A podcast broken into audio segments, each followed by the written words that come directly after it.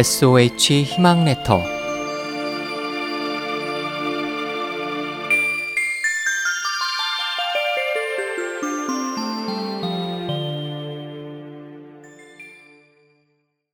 손님이 찾아오거든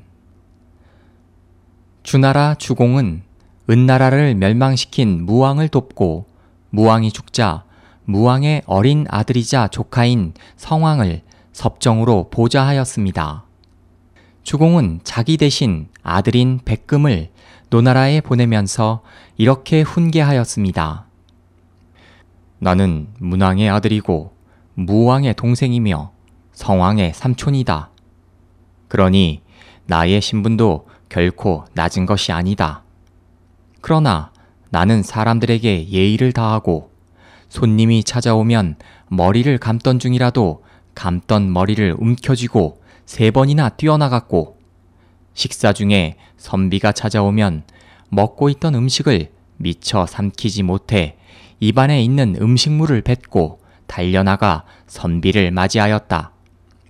그렇게 하면서도 혹 천하의 현자를 잃는 것은 아닌가 항상 조심하고 걱정하였다. 이제 내가 노나라에 가게 되면 항상 몸가짐을 삼가고 조심해서 제우라고 하여 사람들 앞에서 교만하거나 거드름을 피워서는 안 된다.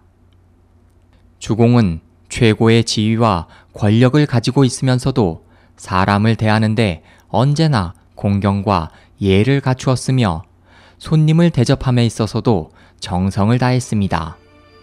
공자는 그를 후세의 중국 황제들과 대신들이 모범으로 삼아야 할 인물로 격찬했습니다.